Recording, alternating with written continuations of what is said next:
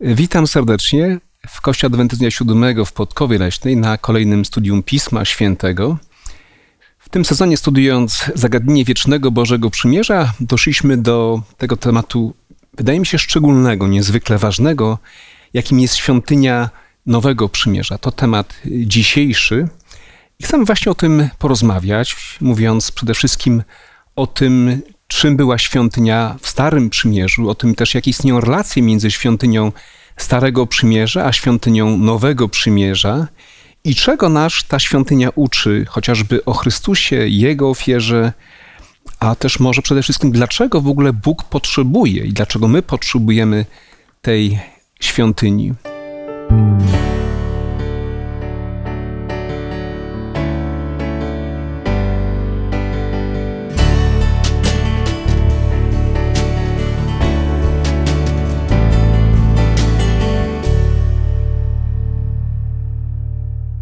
Razem ze mną są tutaj obecni moi przyjaciele. Jest Wiktoria, Małgorzata i Julian. Ja mam na imię Mariusz, a przede wszystkim też wierzymy, że jest z nami Bóg, który będzie nas wspierał w tym wspólnym rozważaniu Pisma Świętego i chcemy w tej chwili skłonić nasze głowy, prosząc Go o Jego błogosławieństwo. Panie nasz i Boże, bardzo dziękujemy Ci za Twoje słowo, za Twoje objawienie za to, że z tego słowa, z Pisma Świętego możemy się uczyć o Tobie i o pięknym planie zbawienia. Proszę Cię, błogosław to spotkanie, prowadź nas przez Ducha Świętego, to co będziemy mówić i błogosław również wszystkie osoby, które będą oglądały to studium. Daj im prowadzenie Ducha Świętego i błogosław nas, proszę, za co Ci ogromnie dziękujemy w imieniu Jezusa Chrystusa. Amen. Amen. Byłem przed wielu zaproszony na takie spotkanie, na spotkanie z młodzieżą w jednym z ewangelicznych kościołów na Lubelszczyźnie. Zaprosił mnie mój kolega, który jest y, pastorem tego kościoła. Poprosił mnie o to, abym przeprowadził studium na temat świątyni. Y, oczywiście świątyni w Starym Testamencie, no i ponieważ powiedział, że wie, że adwentyści mają taką szczególną naukę na temat świątyni w niebie. Czy mógłbym się tym podzielić y, z młodzieżą? Zacząłem to spotkanie od takiego pytania, które postawiłem tym młodym ludziom, których było może 30-40 osób zebranych w kościele. Y, czy w Starym Testamencie, czy Stary Testament uczy zbawienia y, z łaski, czy z uczynków? No i oczywiście wiele rąk ludzi przekonanych, że Stary Testament, świątynia Starego Przymierza uczyła niczego innego jak zbawienia z uczynków.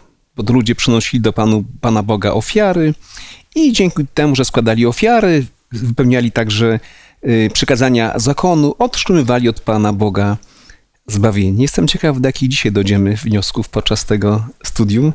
Ale zacznę może od pytania, no w zasadzie skoro mówimy o świątyni, y, po co Bóg potrzebuje takiej świątyni. Tutaj są takie dwa szczególne teksty Pisma Świętego, które warto, abyśmy na początku je przytoczyli. Y, po pierwsze jest to tekst Księgi Kapłańskiej z 26 rozdziału, 11 i 12 werset. Może poproszę y, Małgosi o ten tekst. A drugi tekst y, z, z, z Księgi Wyjścia, 25 rozdział, 8 werset. Proszę może Juliana. Zacznijmy od Księgi Kapłańskiej, 26 rozdział, 11, 12 wiersz. Umieszczę też przybytek mój wśród was i dusza moja nie obrzydzi was sobie. Będę się przechadzał wśród was i będę waszym Bogiem, a wy będziecie moim ludem. A teraz 25 rozdział drugiej y, Księgi Wyjścia, werset 8. I wystawią mi świątynię, abym zamieszkał pośród nich Dwa teksty, które mówią o takim szczególnym Bożym życzeniu. No właśnie, dlaczego Bóg potrzebuje, Bóg, który jest transcendentny, wiemy, że jest inny niż stworzenie, że jest miejsce, w którym Bóg przebywa, nazywamy je nie wiem, dlaczego nagle taka decyzja Boga. Bóg pragnie mieć relację ze swoim, e, ze swoim ludem i pragnie być obecny pośród niego. I również pragnie wykonać właśnie dzieło odkupienia, aby ocalić ludzkość, na co wskazywał cały system ofiarniczy. Tak, czy nie tylko my potrzebujemy świątyni, ale Bóg jej, jej też potrzebuje. Jeszcze może inne myśli, jak odbieracie ten, ten Boży pomysł na to, że e, postawi świątynię i zamieszka wśród ludzi? Ciekawy jest, chyba, e, ciekawy jest chyba też czas, kiedy ta świątynia faktycznie została wybudowana, bo przecież świątynia nie pojawiła się od samego początku istnienia ludzkości. Ona się pojawiła w zasadzie trochę późno, już jak był ten E, nie pojedynczy człowiek, na przykład Abraham, wcześniej nawet Noe, bo już w poprzednich tygodniach studiowaliśmy tematy różnych przymierzy. E, tutaj mamy czas Mojżesza, który idzie z wieloma tysiącami ludzi. To już jest taki potężny naród mhm. izraelski. Oczywiście w obliczu pogańskich plemion, które mieszkały w ziemi obiecanej jeszcze wtedy, to były dalej taki mały i trochę słaby naród, ale mimo wszystko to była już ogromna grupa ludzi. I ta grupa ludzi wyszła z Egiptu, bardzo słaba w wierze, bo znamy historię, że oni ciągle upadali. Mieli piękne doświadczenie z Bogiem, upadali. Piękne doświadczenie, upadali. No złoty cielec to już chyba było przegięcie wszystkiego jeszcze za Aaronem, który miał być przecież tym też duchowym jakby przywódcą.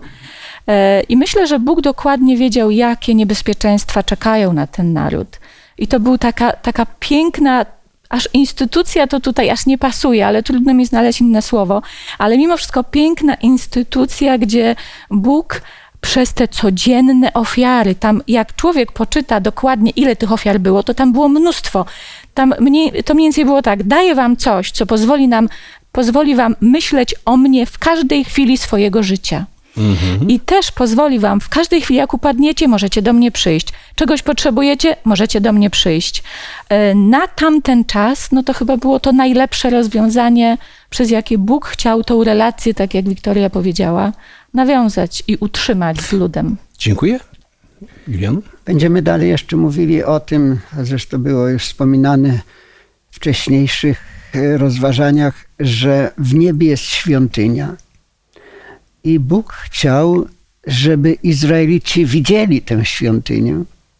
Więc zróbcie mi na wzór, który będzie wam pokazany, e, powiedział Bóg do Mojżesza, zrób taką świątynię na ziemi. I ta świątynia miała ich czegoś uczyć, bo po coś jest ta świątynia w niebie. Więc e, to był taki obraz, symbolika tej prawdziwej świątyni, cień, jak Pismo Święte mówi, cień prawdziwej świątyni. Oni mieli się uczyć czegoś o świątyni niebiańskiej i o tym, co się tam dzieje. O tak, dziękuję. Czyli też ta świątynia miała czegoś uczyć o tym, co dzieje się w niebie. Y, będziemy jeszcze o tym mówili, ale ta myśl jest bardzo ciekawa, że przed tą pierwszą świątynią, czy przed tym przy namiotem, kiedyś rozmawiałem z pewnym rabinem i obraził się na mnie, kiedy nazywałem ten przybytek y, Mojżesza świątynią. Mówi, to nie była świątynia, pierwsza świątynia to była świątynia Salomona, potem Zorobabela, no a trzecia to dopiero ta, którą Mesjasz zbuduje.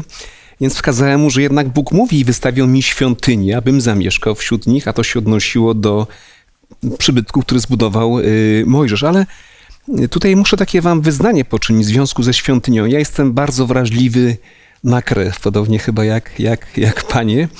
Znaczy nie w tym sensie, że, że mdleję na widok krwi. Nie, jestem kredawcą, więc tej krwi sporo oddałem, ale tutaj takie wyznanie jeszcze uczynię, że kiedyś mm, brałem udział w pewnej zbrodni.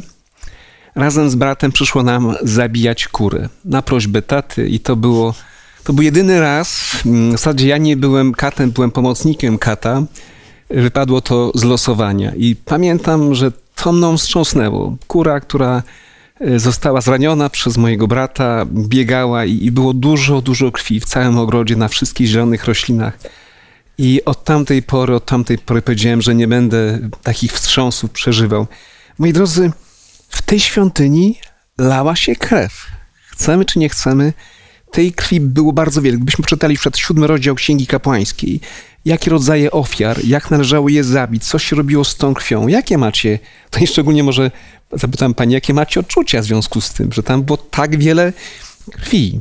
Czy was to jakoś nie zniechęca do lektury Biblii? No powiem, że ja y, całe szczęście nie musiałam brać udziału w takim prycederze jak ty, więc y, może też troszeczkę brak mi wyobraźni, bo nigdy nie widziałam dużej ilości krwi, nigdy nie byłam świadkiem jakiegoś groźnego wypadku, czy to zwierzęcia, czy człowieka.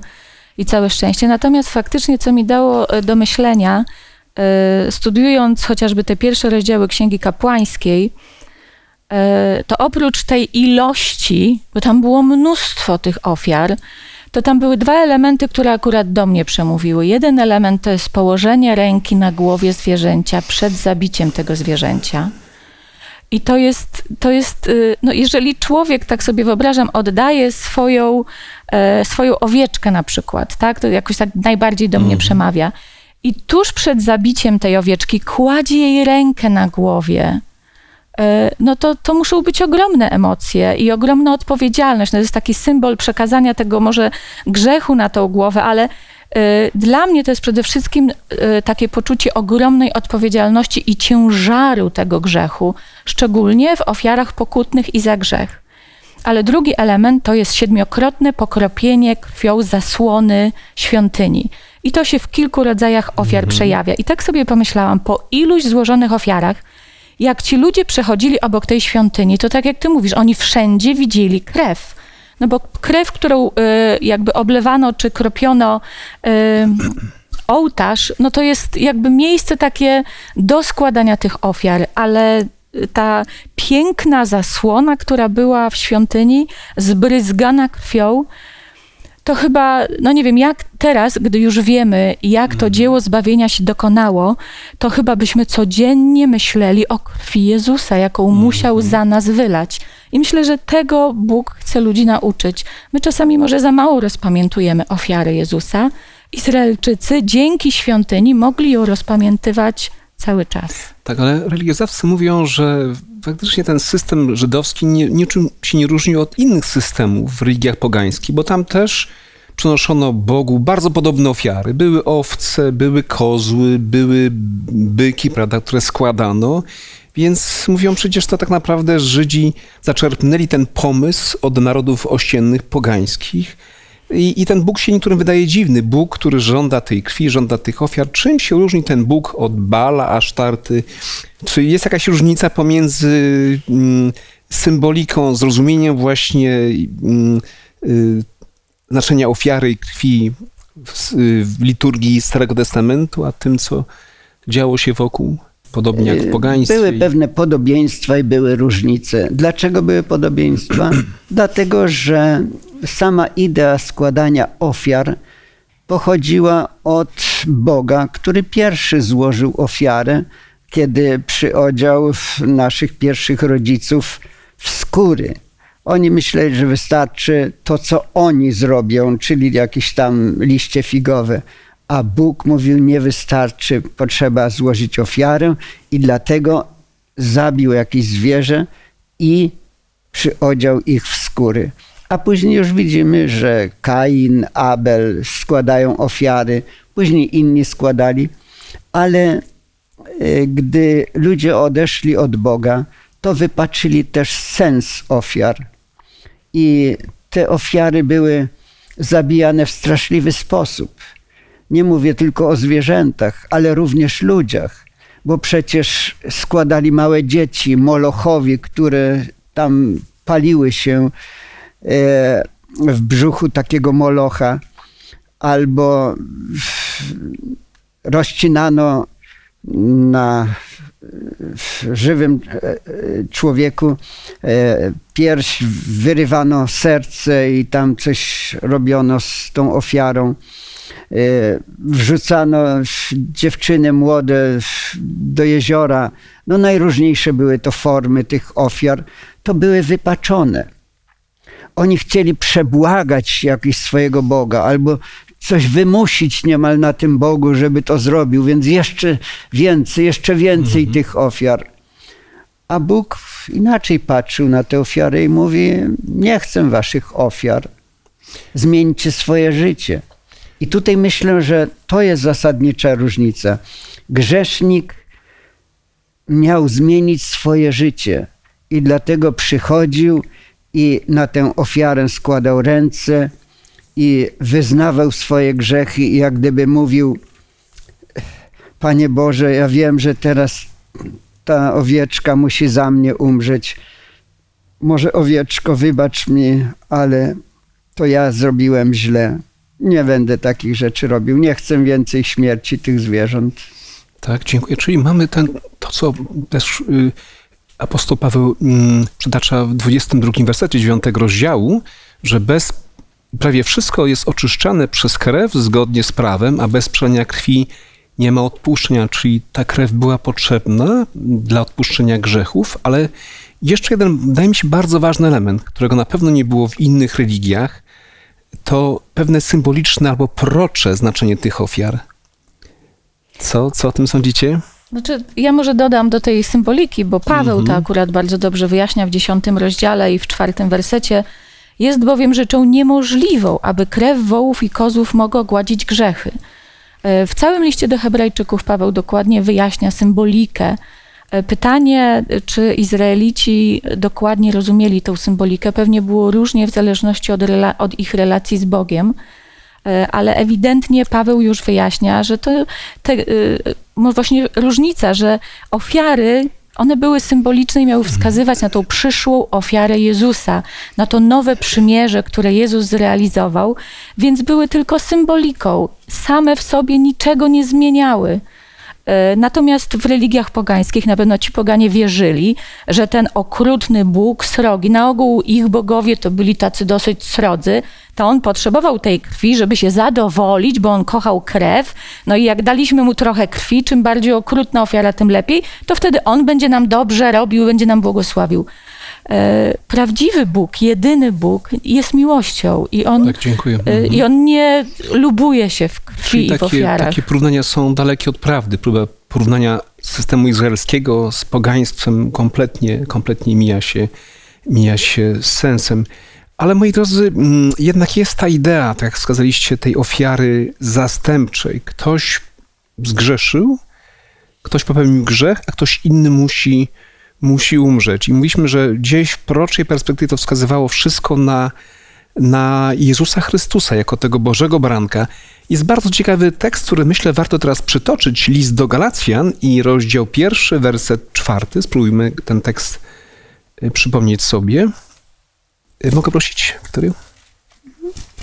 który wydał samego siebie za grzechy nasze, aby nas wyzwolić z teraźniejszego wieku złego, według woli Boga i Ojca naszego. Wydał samego siebie za grzechy nasze. Ja miałem kiedyś rozmowę, w zasadzie słuchałem wypowiedzi pewnego e, pastora, nieważne jaki to był kościół, ale no takie mocne kazanie. Mniej więcej tak ono brzmiało, jeśli mogę je lek przytoczyć. Niechaj was, wam nikt nie wmawia, że Bóg potrzebował patrzeć na śmierć swego syna, potrzebował ofiary krzyża, po to, aby ludziom wybaczyć yy, grzechy.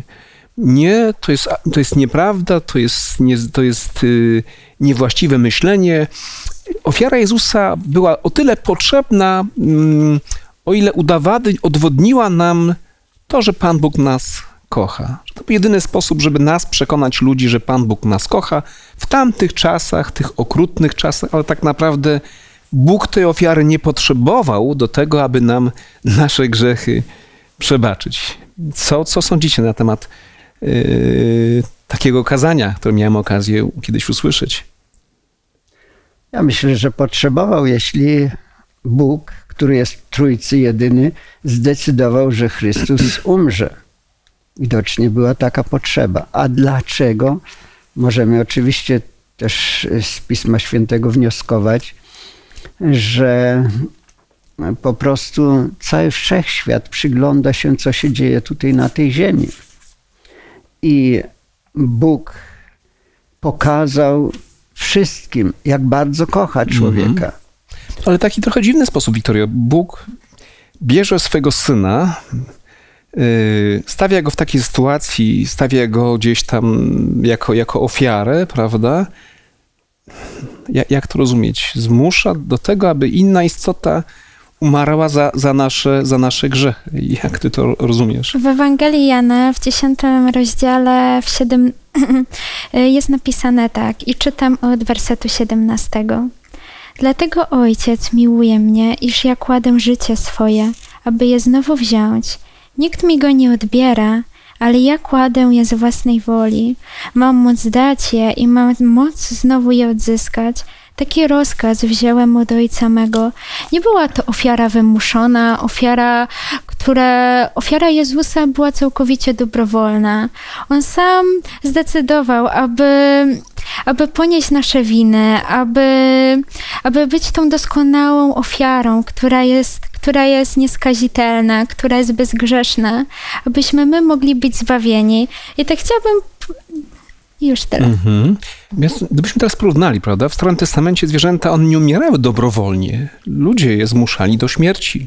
Decydowali o ich życiu, tak? Nawet w tym systemie y, świątynnym. W przypadku ofiary Jezusa, Jezus składa swoje życie jako zastępczą ofiarę za nasze grzechy, motywowany miłością, czyni to z własnego wyboru, aczkolwiek to była bardzo trudna decyzja, dlatego że on sam decydował o sobie. Mam moc złożyć moje życie, mam moc je odzyskać.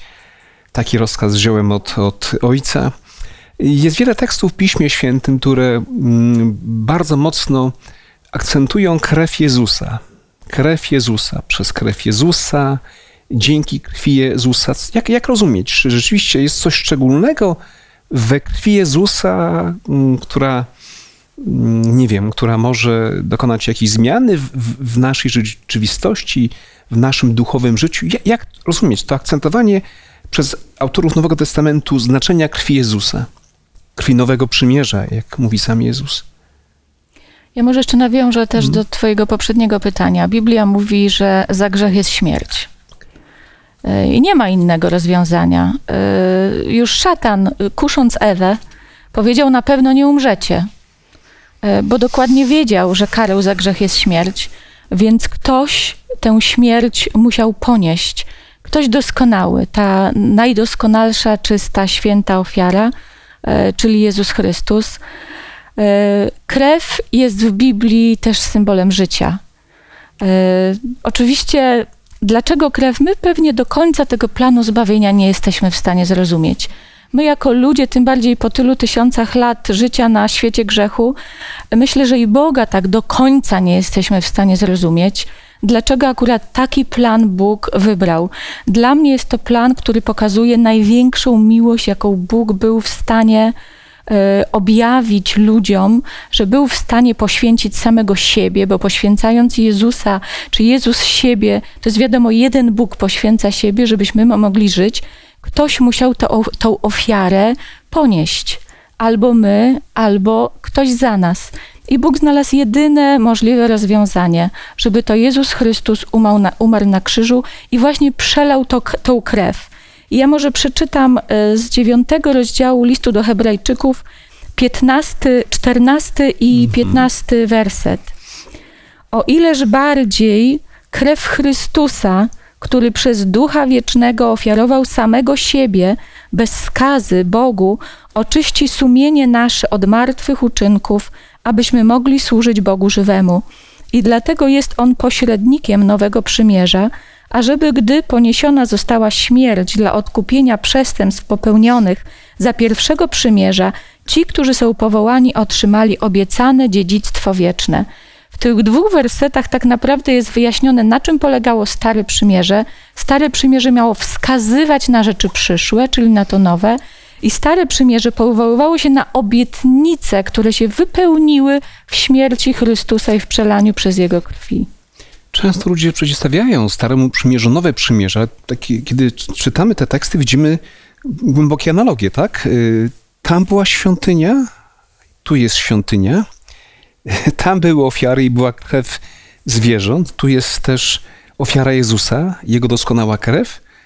A no i w końcu jeszcze jedna, wydaje mi się, bardzo ważna, bardzo ważna e, idea. To jest idea pośrednika.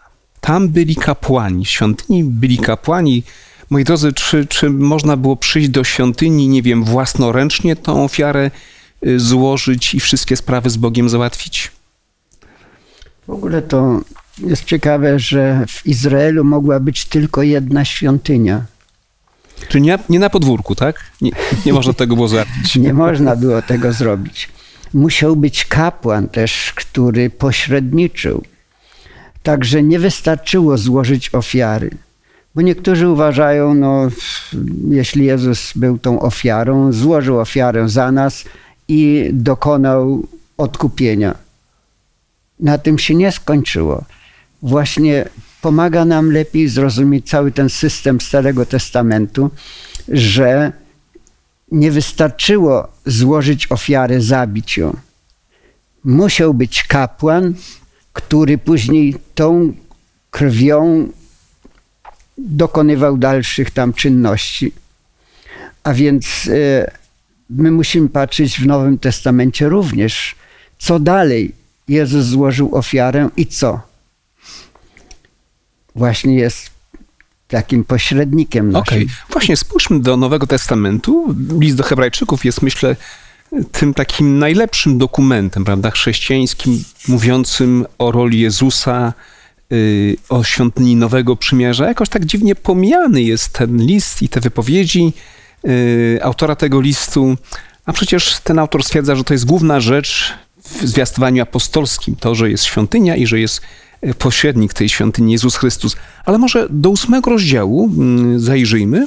Hebrajczyków, rozdział ósmy i wersety od pierwszego do szóstego, gdybyś ktoś nam mógł przeczytać. Główną zaś rzeczą w tym, co mówimy, jest to, że mamy takiego arcykapłana, który usiadł po prawicy tronu majestatu w niebie, jako sługa świątyni i prawdziwego przybytku, który zbudował Pan, a nie człowiek, albowiem każdy arcykapłan bywa ustanawiany, aby składał dary i ofiary, dlatego jest rzeczą konieczną, żeby i ten miał co ofiarować. Otóż gdyby był na ziemi, nie byłby kapłanem, skoro są tu tacy, którzy składają dary według przepisów zakonu. Służą oni w świątyni, która jest tylko obrazem i cieniem niebieskiej, jak to zostało objawione Mojżeszowi. Gdy miał budować przybytek, bacz, powiedziano mu, abyś uczynił wszystko według wzoru, który ci został ukazany na górze. Teraz zaś objął o tyle znakomitszą służbę, o ile lepszego przymierza jest pośrednikiem, które ustanowione zostało w oparciu o lepsze obietnice. A więc jest mowa o świątyni, rzeczywistej świątyni. To jest dla mnie też niesamowite, że ta świątynia rzeczywista, ta, która była w Starym Testamencie, jest tylko nazywana pewną kopią i cieniem. Ten fragment mówi o tym, że ta prawdziwa świątynia od zawsze jest w niebie, którą zbudował Bóg, a nie człowiek. Myślę, że musimy być tak też ostrożni w takim, takiej próbie, w takim przekonywaniu, że to jest taka kopia wierna w skali 1 do 1, bo chyba tak nie jest. Nowy Testament mówi, że to wszystko, co jest w Nowym Testamencie, jest doskonalsze. Mamy lepszy przybytek, mamy lepszą ofiarę, mamy lepszą krew, tak? I mamy w końcu lepszego arcykapłana. A przy okazji, czym, w czym ten arcykapłan jest lepszy od tych, którzy byli w Starym Przymierzu? Różnica była zasadnicza. Tamci byli grzeszni, a ten jest bezgrzeszny. Paweł mówi też, że musieli za siebie składać ofiary, mm -hmm. bo byli grzeszni i umierali, a i musieli stale powtarzać te ofiary, a tutaj bezgrzeszna ofiara, e, doskonała, raz złożona i kapłan, który zawsze żyje. Nie musi powtarzać tych ofiar. Zasadnicza jest różnica. Ja, jeśli jestem przy głosie, chciałbym jeszcze coś dodać. Nieraz słyszę, że mm, ten budynek czy tamten nazywany jest świątynią. W Izraelu była tylko jedna świątynia, natomiast tam, gdzie się zbierali, to były synagogi, ale nikt nie mówił o budynku poza tą świątynią w Jerozolimie, że to była świątynia. Jeśli myśli się o ziemskich jakichś tutaj świątyniach, to zaraz myśli się o kapłaństwie, o pośrednikach jakichś tam i tak dalej. Natomiast nigdzie Nowy Testament nie mówi o tym, żeby jakiekolwiek miejsce zgromadzeń pierwszych chrześcijan nazywane było świątynią.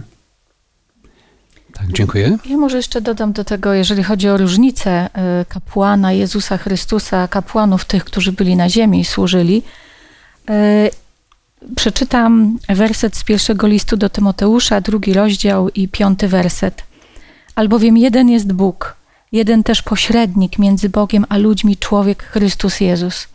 On jest tym jedynym doskonałym pośrednikiem, do którego możemy przychodzić z grzechami, e, do przedstawienia Bogu i te grzechy już faktycznie są przebaczone.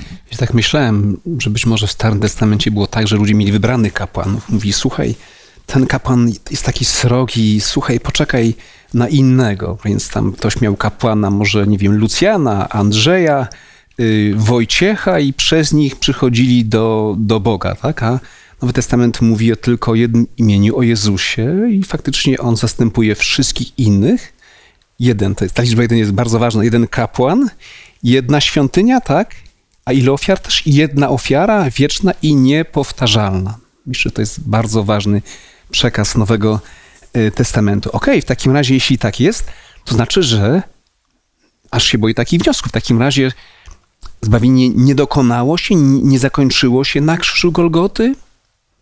Zbawienie będzie zakończone, gdy Jezus przyjdzie i gdy w ogóle usunie grzech i zło, który jest na ziemi.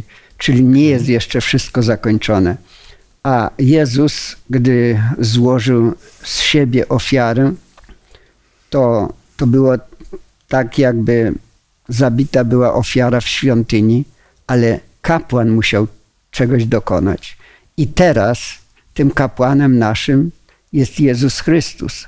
I On dalej działa dla naszego zbawienia. Jestem właśnie, jak tu czytaliśmy, naszym pośrednikiem. On wstawia się u Ojca, dlatego mówił, żeby modlić się w Jego imieniu. I tylko w Jego imieniu. Tak, czyli służba Jezusa nie kończy się w momencie Jego śmierci na krzyżu, nie wiem, zmartwychwstania w niebo, wstąpienia, bo często słyszymy z ambon chrześcijańskich, usiadł po prawicy Boga Ojca Wszechmogącego i powtórnie przyjdzie stamtąd sądzić żywych i umarłych. Więc mają niektórzy takie przekonanie, że Jezus 2000 lat zajmuje miejsce po prawicy Boga i czeka na ten właściwy moment, aby przyjść, tak? Ale tutaj ten list do Hebrajczyków zmienia diametralnie nasze zapatrywanie. Wiemy, że Jezus nie siedzi, Jezus jest tam niezwykle czynny, jest naszym kapłanem, naszym pośrednikiem. Hebrajczyków, dziewiąty rozdział, myślę, że ten tekst jeszcze powinien tutaj wybrzmieć. Dziewiąty rozdział i dwudziesty czwarty wiersz. Albowiem Chrystus nie wszedł do świątyni zbudowanej rękami, która jest odbiciem prawdziwej, ale do samego nieba, aby się wstawiać teraz za nami przed obliczem Boga. Ja może jeszcze przypomnę drugi werset, który też o tym mówi, szósty werset z ósmego rozdziału. Teraz zaś objął o tyle znakomitszą służbę, o ile lepszego przymierza jest pośrednikiem. Tak, dziękuję bardzo. Rzeczywiście jestem już przekonany, że dobrze żyć w Nowym Testamencie. Po pierwsze, miałbym problem ze składaniem Bogu ofiar ze zwierząt, bo je bardzo lubię. I chwała Panu Bogu za tą rzeczywistość, że ktoś za nas złożył ofiarę, nie z koziołka, nie z baranka, ale z samego siebie. Jezus łączy w sobie, w swojej osobie e, zarówno ofiarę, jak i też kapłana. Dlatego, że służy na mocy swojej własnej y, krwi. A czego jeszcze spodziewamy się od Jezusa? Co On czyni dla nas, właśnie będąc tak blisko Boga, będąc przed obliczem Boga? No ja myślę, że właśnie te różne rodzaje ofiar, y, które Izraelici składali w świątyni, mogą nam, mogą nam pokazać i nauczyć nas, co Jezus robi w tej świątyni. E, Izraelici składali ofiary za grzech, pokutne, całopalne, przebłagalne, e, w różnych intencjach. E, no i to samo, z każdą, absolutnie z każdą sprawą możemy przyjść do Boga przez Jezusa.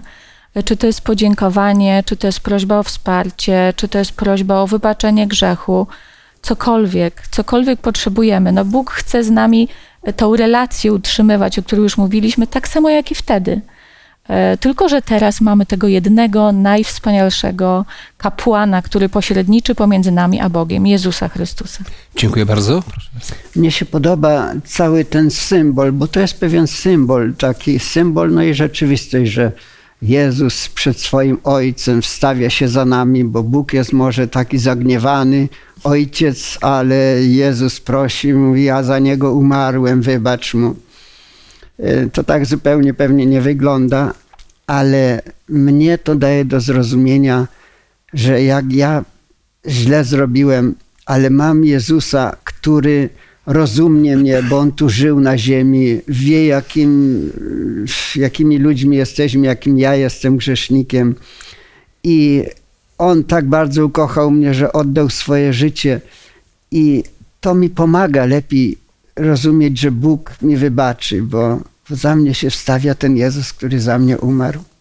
Tak, dziękuję bardzo. Myślę, że to jest bardzo ważne. Jeśli ktoś z Was zmaga się z takim poczuciem winy, z problemem jakiegoś grzechu, który jest nierozwiązany w Waszym życiu, dobrze mieć tą świadomość, że jest takie miejsce, jest świątynia, jest ten niebiański konfesjonał, czynny 24 godziny na dobę, 7 dni w tygodniu, że mamy tam Jezusa, który jest naszym arcykapłanem, naszym pośrednikiem, spowiednikiem i możemy w każdej chwili przyjść do Niego, jak mówi Pismo Święte, znaleźć właśnie łaskę wtedy, kiedy tak bardzo jej y, potrzebujemy. Y, dziękuję Wam też za, za udział w lekcji naszym widzom. Dziękuję też za uwagę. Y, chcę też, abyście wracali do tego listu do Hebrajczyków i a coraz bardziej starali się dojść do, do głębi zrozumienia tego, kim jest Chrystus i jak wielka, jak ważna jest Jego ofiara i Jego kapłańskie pośrednictwo dla nas dzisiaj świątyni w niebie. Pomódlmy się jeszcze na koniec wspólnie. Drogi Boże, dziękuję Panie za to, że mogliśmy studiować Twoje słowo. Że Panie, dziękuję Boże za to, że za to, że Ty, Boże, ustanowiłeś tą służbę w świątyni, za to, Panie, że Ty pragnąłeś zamieszkać ze swoim ludem. Dziękuję, Boże, za to. Dziękuję, Panie, za Twoją drogocenną ofiarę, Panie. I pragnę Ciebie, Boże, prosić, abyśmy zawsze pamiętali o tym, co Ty dokonałeś dla nas, za to, co Ty do dokonałeś dla naszego odkupienia. I dziękuję Boże za to, że za to Boże, że za, twoje, za Twoją tak wielką ofiarę, za to Boże, że dzięki Twojej ofierze możemy być zbawieni. W imieniu Jezus. Amen. Amen. Amen. Zapraszam na kolejne spotkanie z Bożym Słowem w następną, następnym tygodniu, następną sobotę. To będzie już kolejny, dwunasty, dwunasty temat z naszego studium poświęconemu wiecznemu Bożemu Przymierzu. Dziękuję za uwagę.